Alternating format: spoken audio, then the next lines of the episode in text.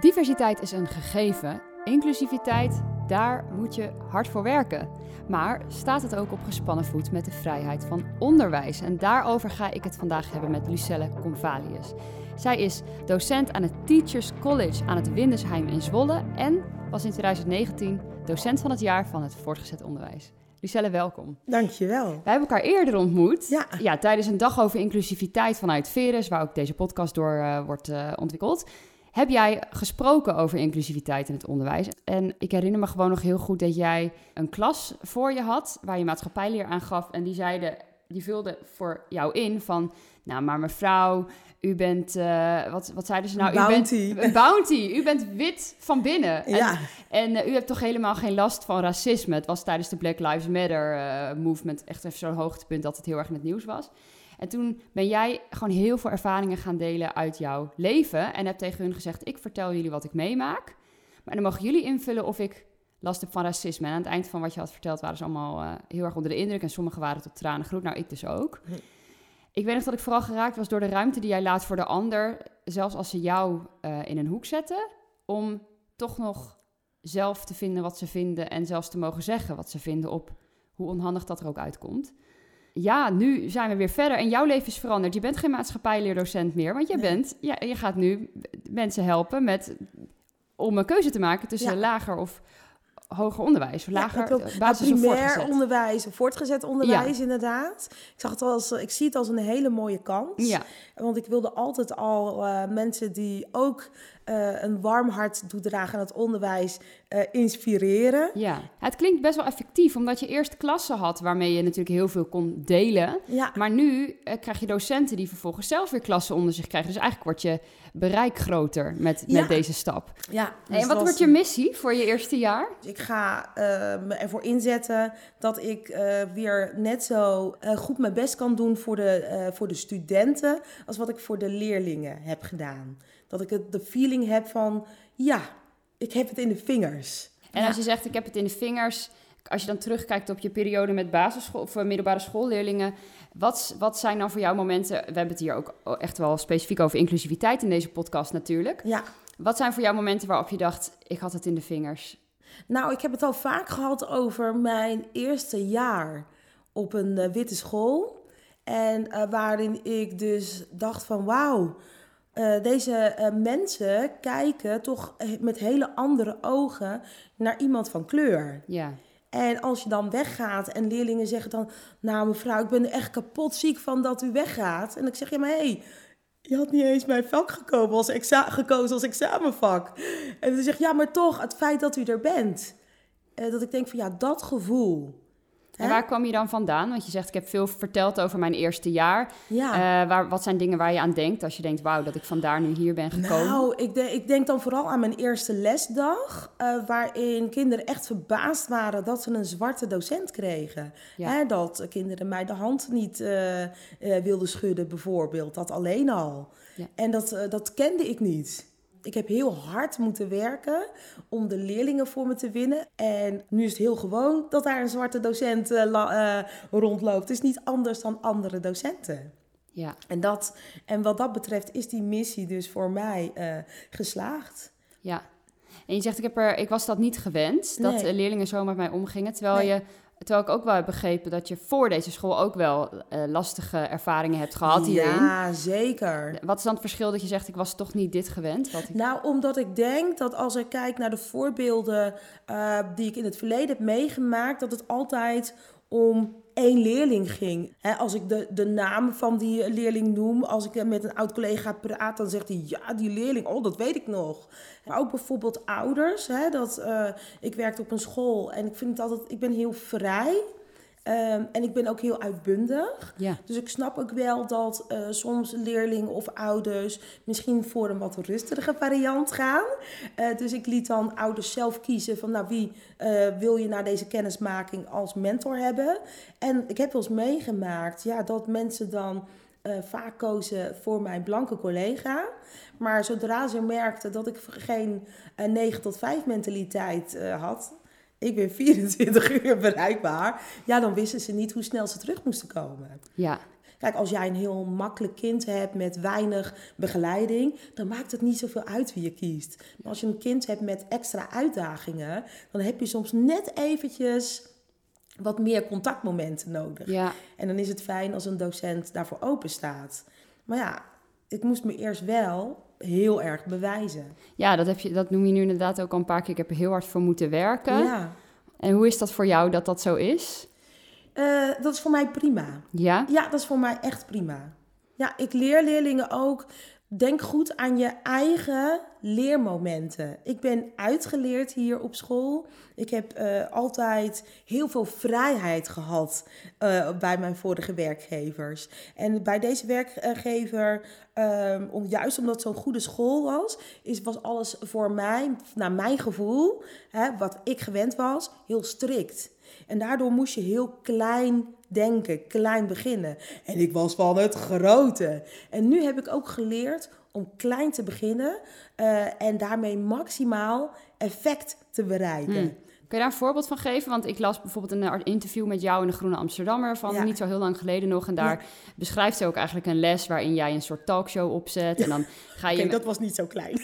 Nee, en dan heb je echt helemaal nep champagne op tafel ja. voor de deelnemers. Je hebt ja. camera's in een tas. Ja. Weet ik wat je al, je hebt glazen meegenomen. Ja, ik, ja. ik zag je al zeulen ja. op je hakken die je vandaag ja. ook aan hebt. Ja. In je jurkje. Ja. Ja. En uh, je had allemaal rondes van uh, discussies over Zwarte Piet. Terwijl ja. je zelf eigenlijk wel blij was dat dat jaar door COVID Sinterklaas even niet door kon ja. gaan. Dat was voor ja. jou dan een even lichtpuntje aan, die rot, aan het rotvirus. Ja. Ja. Precies. Dus dat was niet zo klein, dat zeg je zelf. Ja. Maar kan je een voorbeeld geven van hoe jij jouw, jouw, uh, jouw missie in het klein hebt vormgegeven, daar met maximaal effect? Wat heel klein was, waar ik eigenlijk niet heel veel voor uit de kast heb getrokken, is tot, toch dat gesprek. Met die klas, dat lesuur, nadat wij weer terugkwamen uh, naar uh, de lockdown. Daar heb ik helemaal niks voor meegenomen. Het enige wat ik heb gedaan is de boeken aan de kant geschoven en aan de kinderen verteld, nou, dit is mijn leven. Zo ja. ziet mijn leven eruit.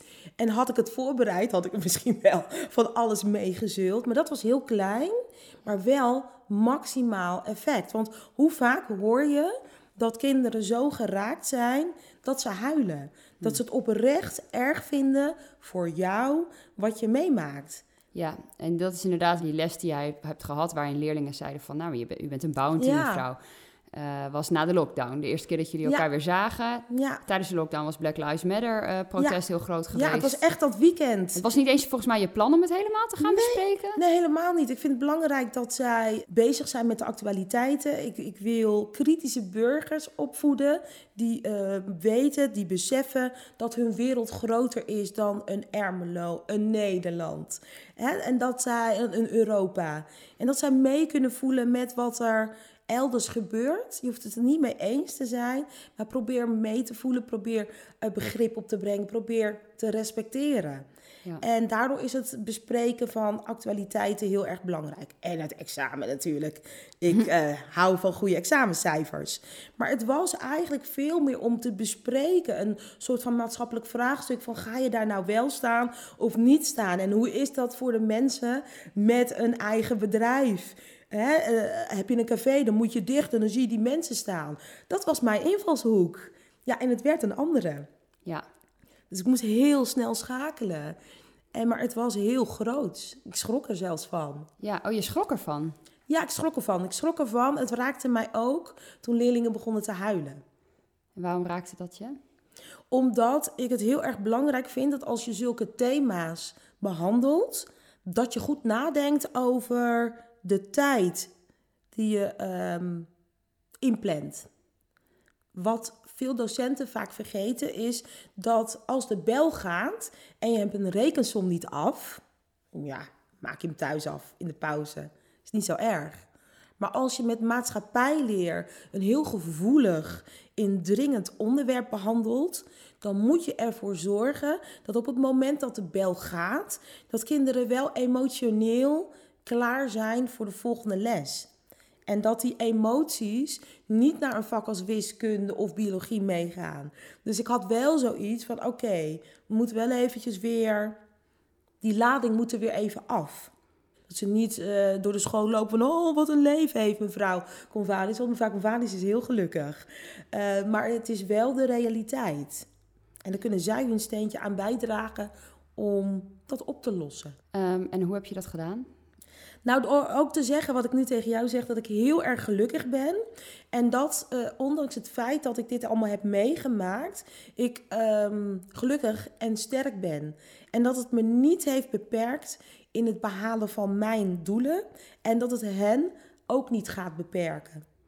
Ongeacht wat hun extra uitdaging uh, is. Want bij inclusiviteit... Uh, meerkleurigheid, denk ik niet alleen aan mensen uh, met een getinte huid of met een witte huid. Ik denk er ook aan dat als je bijvoorbeeld het hebt over uh, kinderen met twee ouders van hetzelfde geslacht. Ik denk aan kinderen met ouders uh, die financieel wat minder te besteden hebben. We hebben ieder onze eigen uitdagingen. En dat is voor mij een heel breed palet ja. waar we naar moeten kijken. Ja. Hoe doe jij dat in je lessen? Nou, bijvoorbeeld al daar... Ik ben toen uh, als um, drieëntwintigjarige ben ik afgestudeerd in meerkleurig onderwijs. Ja. En want ik vond dat toen al heel erg belangrijk als student. En wat ik al meteen doe, is kijken in een boek.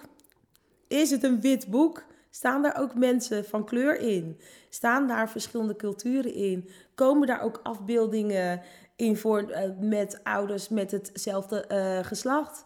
Want dat zijn dingen uh, die nog wel eens tekortschieten. Nou, als het niet in het boek staat uh, dat we gebruiken... Ik ben sowieso niet heel erg van de boeken. Maar als ik naar materiaal op zoek ga... en dat gaat bijvoorbeeld over een gezin... dan kan dat ook een gezin zijn met twee papa's of twee mama's. En hier wordt het interessant, want de vraag, de vraag van deze podcast is ook een beetje... staat inclusiviteit op gespannen voet met artikel drieëntwintig, mm-hmm. de vrijheid van onderwijs. Nou, heb jij nu op een keurige, witte, hele christelijke school les gegeven... waar ja. er misschien mensen de overtuiging hebben... ja, het is nog niet uh, volgens hun uh, geloof niet de bedoeling... dat uh, ja. mensen van hetzelfde geslacht uh, samen trouwen en ook nog kinderen krijgen... Ja. Dus heb jij het idee dat daar dan een spanning, dat het dan op gespannen voet komt te staan? Of hoe, nou ja, hoe dat ga je zou kunnen, om? Maar dan zeg ik alsnog: wij wonen, wij leven. Ik word daar echt emotioneel van. Wij leven in zo'n mooi land, waar dat in, waar dat moet kunnen, waar mensen daar recht op hebben, ja. op liefde. Wij bepalen niet op wie je wel en op wie je niet verliefd wordt en met wie jij een romantische relatie aangaat.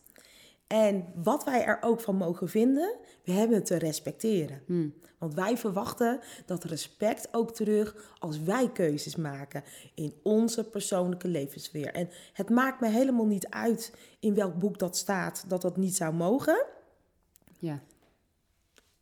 Die mensen hebben een keuze gemaakt.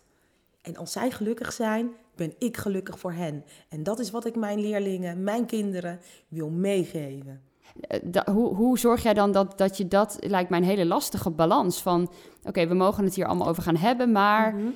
we gaan ook blij voor elkaar zijn. Of, ja. Terwijl die persoon misschien tot in de grond van zijn hart denkt... Nou, maar dat zou voor mij... ik kan niet blij voor jou zijn... want ik denk dat uh, God boos op jou gaat worden... omdat jij nu uh, een keuze maakt. Ja. Hoe, hoe doe jij dat? Hoe nou, loop je dat uit dan, met leerlingen? Uh, uh, daarbij is de klasopstelling nogmaals heel erg belangrijk... Um, ik denk dat wij jarenlang hebben gedacht bij bijvoorbeeld de vakkenmaatschappijleer.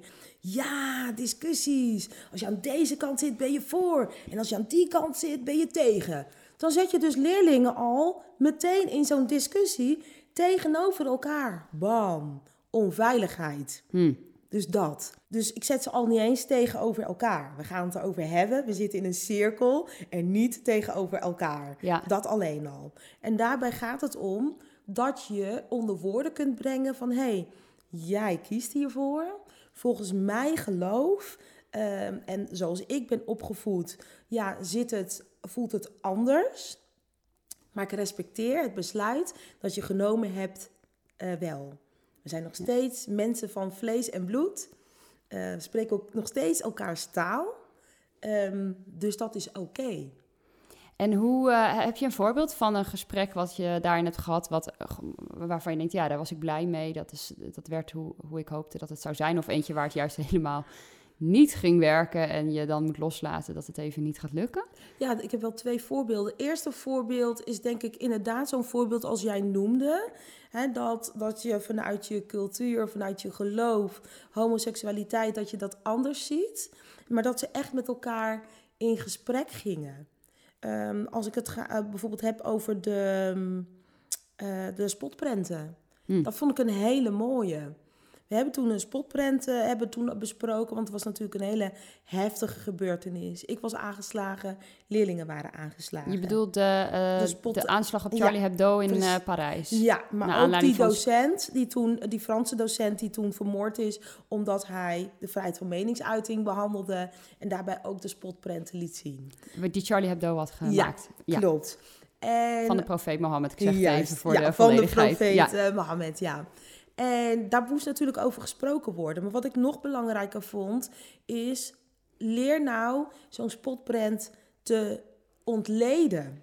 Want iemand tekent dat, die heeft een bepaald verhaal in zijn hoofd. En dan wordt daar een tekening van gemaakt. Kun jij nu hè, lezen wat zo'n tekening betekent? Dat was al een uitdaging. En vervolgens gingen we kijken van, lezen we nu allemaal hetzelfde? En stel nou dat je iets negatiefs leest. Hoe kun je dan binnen de grenzen van onze prachtige democratie daarop reageren? En daarin kwamen ze al bij elkaar. Dus of ze het nu eens of niet eens waren met zo'n, over zo'n spotprent, ze kwamen al wel naar elkaar toe van, oh, maar ik kan demonstreren, ik kan een brief schrijven naar degene die hem gemaakt heeft, ik kan een brief schrijven naar de politiek, omdat ik vind dat dit soort spotprenten niet komen. Toen stond iedereen opeens aan dezelfde kant. Hmm. Uh, toen hebben we het over de spotprenten zelf gehad. Hè. Toen was er nog, waren er eigenlijk nog twee groepen van, nou, het mag niet, nou, het mag wel. En die kwamen langzaam naar elkaar toe, omdat ze aan elkaar konden uitleggen, wat doet het nu met mij om zo'n tekening te zien?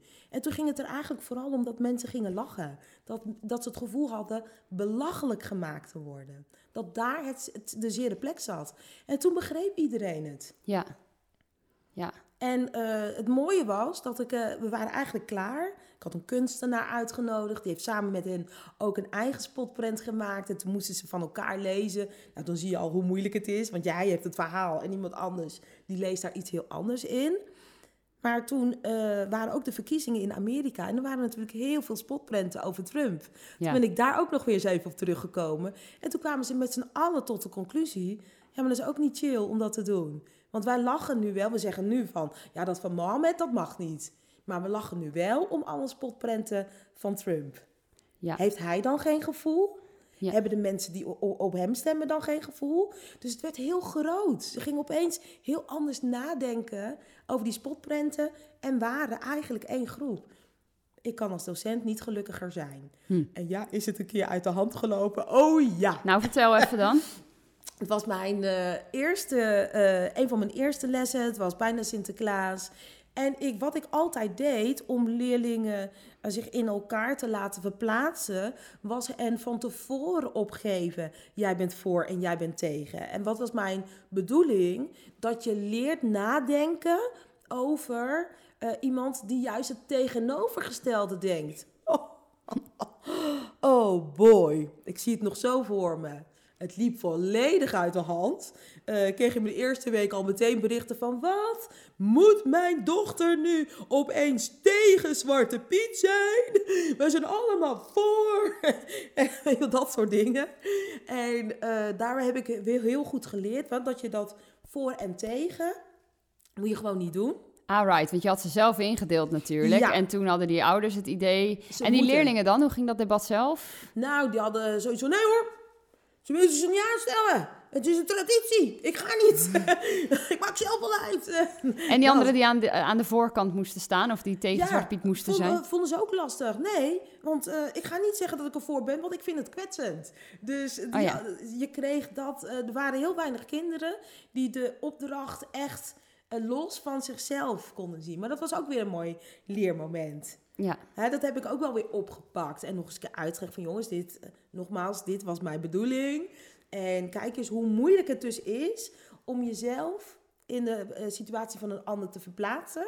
Ik zeg maar, nu is het nog moeilijk. Aan het eind van het schooljaar doen we hem nog een keer. En heb je gedaan? Kijken, ja, heb ik gedaan. En? Ja, toen hadden ze hem door. Toen gingen ze heel snel nadenken. Oké, okay, wacht even, ik ben nu tegen. Dus als ik tegen ben, dan uh, zou ik dit belangrijk vinden en dat belangrijk vinden. En toen gingen ze zitten. En toen was het veel meer een spel om zich erin te verplaatsen. Meer een rollenspel. Meer een rollenspel, ja. ja. ja. ja. En dat is natuurlijk ook de bedoeling. Ja, ja, ja. Maar ja, ook leraren moeten leren. Hè? We hebben ook, ook fouten. We zijn zomaar mensen. Laatste vraag. Ik, ik spreek meer mensen van kleur uh, uh, soms over hun ervaringen met in Nederland wonen. En ook wel uh, mensen die zeggen, ik heb geen zin meer om het allemaal uit te leggen, want ik moet het elke keer opnieuw voelen. En ik ben er helemaal klaar mee. Dat voelt ook als racisme. Dat ik elke keer weer mijn verhaal moet zitten doen, zodat een wit persoon kan begrijpen hoe het is om mij te zijn. Zelfs daar ben ik gewoon helemaal klaar mee. Mm-hmm. Jij uh, laat daar heel veel geduld en uh, lange adem heb je ermee, want je, ja. je deelt het echt heel veel. Hoe is dat voor jou? Herken jij dat ook zelf? Of is het, hoe, hoe ervaar jij het om je verhaal veel te doen en die, al die voorbeelden die naar waren, toch weer ook weer mee te nemen in, in je gesprekken met mensen? Ik snap dat het gevoel er is. Dat snap ik wel. En eerlijk gezegd moeten, uh, we moeten er ook bij stilstaan dat het maar zo kort geleden is, voor mijn gevoel, dat we dit ook hardop durven zeggen. Hm. Ik heb het gevoel gehad dat ik jaren in stilte zeg maar heb geleden. Dat ik dingen heb gezien waarvan ik denk, uh, dat klopt niet. Uh, en dat wij nu sinds uh, de Black Lives Matter movement zover zijn dat we het hardop durven te zeggen. Want niet iedereen weet, net als die leerling in mijn klas, dat het zo werkt. Dat weten ze niet. En als ze het niet weten, hoe kunnen zij dan helpen aan het uh, positiever maken op dat vlak van de samenleving? Dat kunnen ze alleen weten als ze het horen van degene die het meemaakt. En dan op een effectieve manier. Dus niet door te wijzen, maar door samen aan een alternatief te werken. Ja. En ik moet ook wel. Had ik zelf geen kinderen gehad, had ik zelf niet voor de klas gestaan, want ook dat zijn mijn kinderen, hm. had ik het misschien minder belangrijk gevonden. Maar juist omdat mijn ouders het hebben meegemaakt, ik het mee heb gemaakt, ik zie dat mijn kinderen hetzelfde meemaken, moet ik door. Ik moet door. En uh, hangt daar een prijskaartje aan voor jou? In welk opzicht? Uh, mag je zelf. Ik, ik denk wel dat uh, mijn dochter... Uh, die zegt wel van, uh, hè, toen ik vandaag hier naartoe ging, oh mam, waar ga je het over hebben? En toen gaf ik het onderwerp, oh nee mam, niet weer. Je weet toch ook heel veel over andere onderwerpen? Waarom vragen ze je daar niet voor? Ik zeg, nou mama vindt dit heel erg belangrijk. Uh, voor jou, maar ook voor jouw kinderen en voor al jouw vrienden en vriendinnen. En nogmaals zei ze, heb het dan niet alleen over kleur en mama, ook uh, over kinderen met twee papa's en mama's. Maar dat heb ik gezegd. Dus uh, zij kan wel tevreden zijn, want zij vindt ook dat het breder is dan dat. Lucelle, wij hadden een podcast met jou opgenomen. Die was af. En uh, nou, bedankt Lucelle, dit wordt mooi. En toen lazen wij een interview met jou in de Volkskrant, waarin jij iets vertelde waar wij heel erg op aansloegen. En wij dachten, we moeten terug naar Lucelle. En daarom zitten we nu ook in jouw huis. En uh, wij willen haar hier nog over spreken. En dat ging over het schisma tussen de praktische en meer theoretisch opgeleide leerlingen. En schisma wat jij waarneemt in jouw werk. En je had er een heel mooi, heel concreet voorbeeld bij over een leerling die naar de wc moest. Zou je dat misschien eerst willen vertellen? Want ja, dat is waarom wij hier zitten. Ja, we zaten in de les, we gingen een film kijken en toen zei uh, uh, de leerling zei van, ja, maar even wachten hoor. Ik, uh, ik wil echt naar het toilet en dat mag eigenlijk niet. Uh, dat mocht niet op die school, niet tijdens de les naar het toilet. Dus ik liet haar, uh, ik zeg, jawel, snel gaan. En ze uh, zegt, nou, dat duurt wel even hoor. Ik zeg, hoezo? Het is eventjes hup, rennen. Nee, zegt ze, ik ga uh, bij de tweede fase, bij de H A V O V W O. Ik zeg, hoezo dat dan? Ik zeg, ja, daar zijn de toiletten veel mooier en schoner en groter. Heeft u dat nooit gezien? En toen dacht ik, hè? Ja, ik liep daar altijd. Ik kan niet zo goed auto rijden, dus ik parkeerde mijn auto altijd aan die kant. En dan liep ik van die kant naar het uh, V M B O. Uh, en natuurlijk vielen me wel wat dingen op, maar het was ook eigenlijk gewoon een, echt een andere school, zeg maar. En uh, toen ging ik toch eens kijken. Toen dacht ik, oh, oké. Okay. En ik keek rond in de klas en het verhaal werd herkend. De tafeltjes waren mooier. Ze gingen vaker uh, naar buitenlandse reizen toe. Um, sowieso, uh, als je bijvoorbeeld keek naar de vieringen, hadden ze ook het verschil. Uh, de laatste schooldag werd grootste gevierd voor hun gevoel. En toen dacht ik, wauw. En toen kwam eigenlijk het gesprek op dat ook in de media, maar ook uh, bij vrienden en familie thuis, er heel laatdunkend werd gedaan over het V M B O. Alsof je het zomaar even deed. En alsof er ook uh, je leven eigenlijk gewoon voorbij was met een V M B O-advies. En toen ging ik eens nadenken.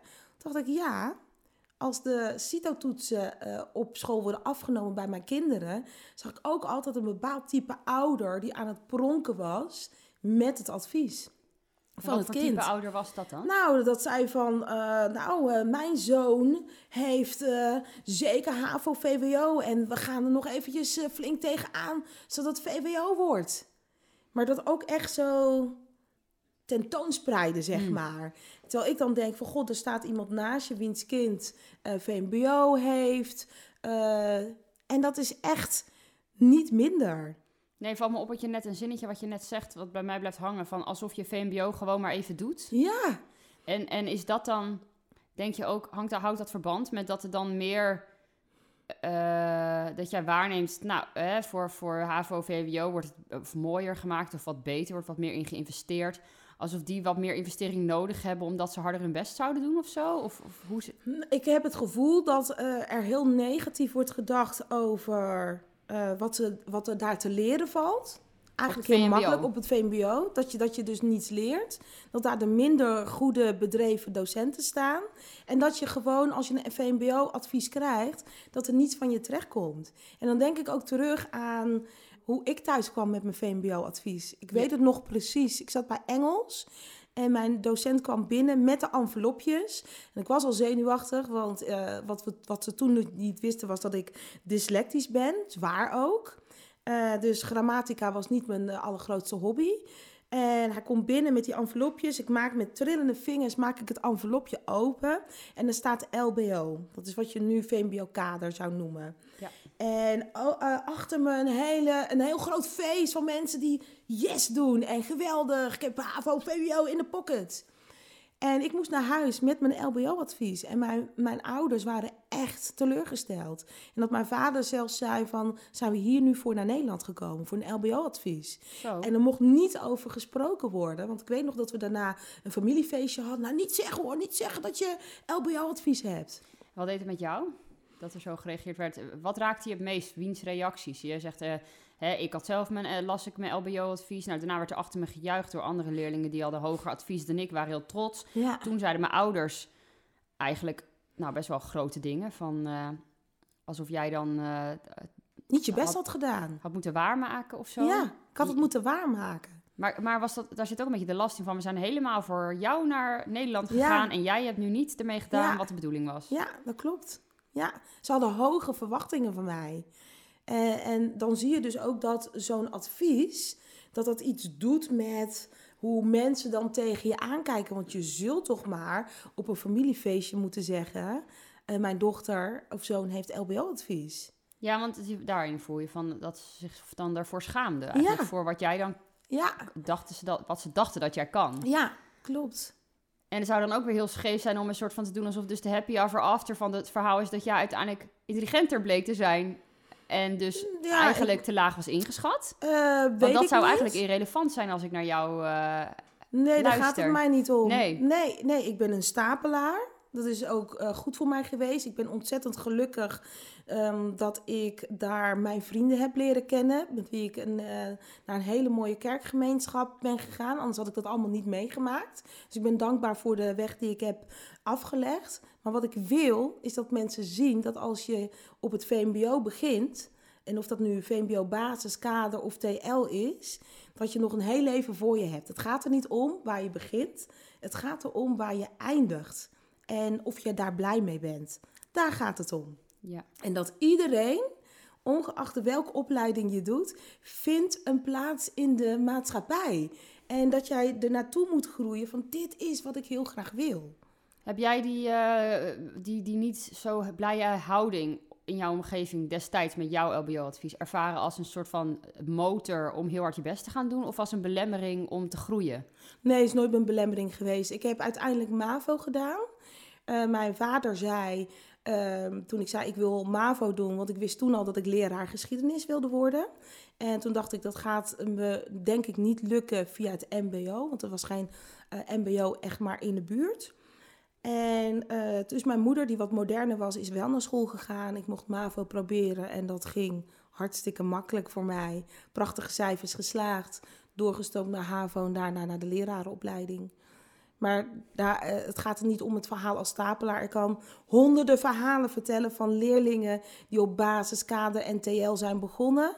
En een geweldig leven hebben. Geweldig. En dan met een M B O-diploma. Je hoeft niet per se H B O of universiteit te doen. Met een M B O-diploma. Ja. En wat denk je, wat, wat zie jij bij andere leerlingen dat de reactie van hun omgeving met hun doet? Als dat, of, de, of dat nou zeg maar indirect zit in dat ze een minder mooi gebouw hebben en, en uh, oudere spullen moeten gebruiken. Of het zit letterlijk in uh, dat ouders uh, hun uh, dat gevoel ook geven van ja, je had, we hadden meer van jou verwacht. Wat doet dat met uh, V M B O-leerlingen? Ja, de... Dat is zo jammer, want in plaats van dat je zegt uh, van uh, wauw, dat is een mooie start. Hè? En we, we gaan samen kijken uh, waar je naartoe kunt groeien, wat, wat jouw wensen zijn. Uh, geef je dus dat gevoel dat ze uh, het niet goed hebben gedaan. En ja. Dat doet iets met hun zelfvertrouwen.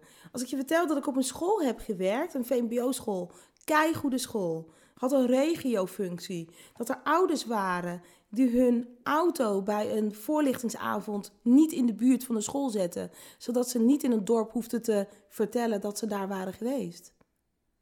Wat zeg je daarvan? Ja, ben ik een beetje stil van. Dat doet toch iets met jouw kind? Wat, wat, zegt dat over, wat zegt dat over die ouders? Het zegt iets over de maatschappij. Ja. Het zegt over de maatschappij uh, dat ze niet omgaat als uh, waar je begint. We zijn allemaal mensen. En dat maakt niet uit waar je begint. Ja, ik ben gewoon een beetje stil, want ik heb dit gewoon nog nooit zo gehoord. Ik heb zelf uh, uh, twee broertjes op het V M B O. Alleen, ja, ik kom uit een arbeidersfamilie en daar mm-hmm. was dat helemaal prima. Zeg. Ja. Um, maar ik heb er dus gewoon nog nooit zo bij stilgestaan dat dit zo... dat het er in andere gezinnen heel anders wordt ervaren. Maar dat komt ook door de media. Als ja. er iets op een V M B O-school gebeurt, wordt dat breed uitgemeten in de pers. Ouders zijn bang dat als hun kind naar het V M B O gaat, dat het moet vechten. Dat er alleen maar gescholden wordt. Dat je alleen maar met biculturele leerlingen in de klas komt. Dat zijn allemaal angstbeelden die we onszelf aanpraten en elkaar. Ja. Terwijl laten we eens kijken wat voor mooie dingen er gebeuren. Ja. Er gebeuren geweldige dingen. Ze leren vaardigheden, praktische vaardigheden, die hun een leven lang bijblijven. En die voor ons heel erg belangrijk zijn. Weet je hoeveel mensen uit de verpleging, de politie, ook docenten, alle belangrijke functies, alle vitale functies in ons land, die op het V M B O zijn begonnen? Dat zijn verreweg de meeste, denk ik. Ja. En toch doen wij laatdunkend over starten op het V M B O. We zouden ons zorgen moeten maken om de kinderen die niet naar school gaan. En daar nog steeds niet laatdunkend over doen. Maar daar zouden we ons zorgen om moeten maken. En niet om een V M B O-advies. Ja. Wat kunnen we doen om de maatschappij daarin te hervormen? Te laten zien waar je kunt komen. Ik ben gestart met een campagne. Ook ik heb mijn V M B O-diploma. En daarin komen mensen aan het woord die op het V M B O zijn gestart. En ze vertellen hoe zij het V M B O hebben ervaren. Wat ze na het V M B O hebben gedaan. En welk beroep ze nu hebben. En welke kwaliteiten daarvoor uh, nodig zijn. En daarmee zie je dus dat mensen denken van... oh, dus als je op het uh, V M B O begint, kun je ook uh, voor de klas... Uh, kun je ook um, een bedrijf gaan runnen? Kun je ook advocaat of zelfs, ja, ik zeg dan zelfs, dokter worden? Het is alleen een andere weg. De weg is niet afgesloten. Het is geen doodlopende weg. Het is een andere weg. En een van de mooiste mensen uit de campagne vertelde, die legde al zijn diploma's neer. Die zei, ik ben op V M B O basis begonnen. Daarna ben ik naar het M B O gegaan. Binnen het M B O had hij verschillende diplomas gehaald. Is hij naar het H B O gegaan. En uiteindelijk ook naar de universiteit. Dus hij legde al zijn diploma's neer. Hij zei, weet je wat het leuke is? Ik heb zoveel verschillende diploma's. Als ik een keer denk, nou, ik heb hier alles geleerd wat ik wilde leren. En ik vind het zeer leuk om een ander beroep te hebben. Pak ik gewoon een van mijn andere diploma's. Tegelijkertijd heb ik ook een oud leerling. Uh, ook net als ik, heel erg dyslectisch, slecht in Engels, M B O gedaan, geweldige baan bij Ajax. Kwam me uh, ophalen om uit eten te gaan in Harderwijk, in een auto die ik nooit kan betalen. Nam de juf mee uit eten. Mensen denken dan altijd maar dat je dat niet kunt als je op het V M B O bent begonnen. Ja. Hij is getrouwd, hij heeft, uh, hij heeft onlangs een babytje gekregen. Ze wonen in een leuk huis, ze zijn hartstikke gelukkig. Met een V M B O-diploma kun je ook hartstikke gelukkig worden. Niks aan de hand. En dat er geen gedreven docenten zijn? Niks van gemerkt. Nee. Nee. Het is een ander type docent, zeg ik altijd. En wat is het wij verschil? Zijn anders. Ik denk dat wij in beginsel eerst heel erg veel de nadruk leggen op de relatie. Omdat de leerlingen in het V M B O uh, werken echt voor jou, de meeste van hen. En als die relatie goed is, dan ga je voor de prestatie. En um, bij mij is het even belangrijk. Ik ben een streber. Ik geef mijn leerlingen grote dromen mee. Dat is ook, hè? Dat, daar ben ik ook tegen aangelopen als negentienjarige. Kwamen leerlingen naar me toe, die zeiden bijvoorbeeld, ik wil, uh, ja, wat zal het zijn? Ik wil uh, verpleegkundige worden. En dan zegt zo'n collega, nee joh, Lucelle, we zijn al blij als, uh, als, dit, uh, als dit lukt. Ik zeg, hoezo? Als mensen dat tegen mij hadden gezegd, had ik hier nu niet gestaan. Grote dromen meegeven. Ik zeg altijd, reach for the moon. Because even if you miss, you will be among the stars. Ik zeg altijd tegen mijn leerlingen, er is niets zo erg als het nooit geprobeerd te hebben. En dan vertel ik altijd, ik heb uh, cultuurorganisatie en management aan de V U gedaan. Ik stond een negen gemiddeld. Maar ik kan niet rekenen. Dus ik haalde de, de rekenvakken niet. Dat betekende voor mij einde oefening. Ik vertel het. En ik denk, oh wat jammer dat ik niet kon rekenen. Want anders had ik die stap ook genomen. Maar ik heb geen spijt. Want ik weet dat ik het geprobeerd heb. En het was voor mij een stap te hoog. Het was voor mij niet weggelegd. Ja. Ja, want dat is inderdaad, als ik naar je luister, dan, gaat het, dan, dan noem je natuurlijk een paar best wel hoogvliegende voorbeelden van mensen die van het M B O nog allerlei andere diploma's hebben gehaald. Maar zullen misschien ook wel genoeg mensen op het V M B O zitten die het hartstikke leuk vinden om door te gaan naar de bouw. Of inderdaad ja. uh, doktersassistent of ja. sport. Of, ja. En dan is het voor jou, als ik naar je luister, heel erg van, nee, maar wat wil jij graag doen? Ja, klopt. En dan vanaf hier is dat een prima start daarheen. Ja, ja. Inderdaad. Dus dat, dat is het. En daar zit misschien dan ook nog wel wat last in dat dat, niet zo, dat, dat minder gewaardeerd wordt. Uh, uh, ik denk, de praktische, de mis, praktische beroepen, daar hoor ik veel over. Dat mensen zich niet eens realiseren dat al die mensen met die praktische beroepen die wij nodig hebben, dat die ooit op het V M B O zijn begonnen. Soms denk ik dat mensen zich dat niet realiseren. Dat zelfs uh, die mensen Uh, daar alleen maar konden komen omdat ze een HAVO hebben nou, gedaan. Er is nu iets heel leuks aan de hand, dat daar kan ik me smakelijk om vermaken. Dat ja. is dat de bouw zo druk is, dat ze ja. heel duur worden en heel spaarzaam. Waardoor, nou, dat daar wonen, werken heel veel mensen met een V M B O-diploma. Ja. Die hebben ineens heel veel te zeggen. Goed, en de, de mensen met twee linkerhandjes die alles weten van het uh, internet, weet ik veel. En ja. een andere W O-opleiding tot uh, business analisten hebben. En ja. niets kunnen, praktisch. Ja, die staan op de wachtlijst en die ja. betalen hoge uurprijzen nu aan. Uh, je kan nu best wel heel slim.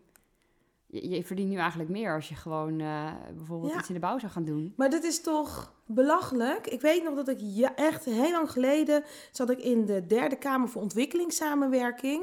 En toen dacht ik, ja, en waarom gaan alleen kinderen van HAVO, V W O, universiteit uh, op, op reis voor internationalisering?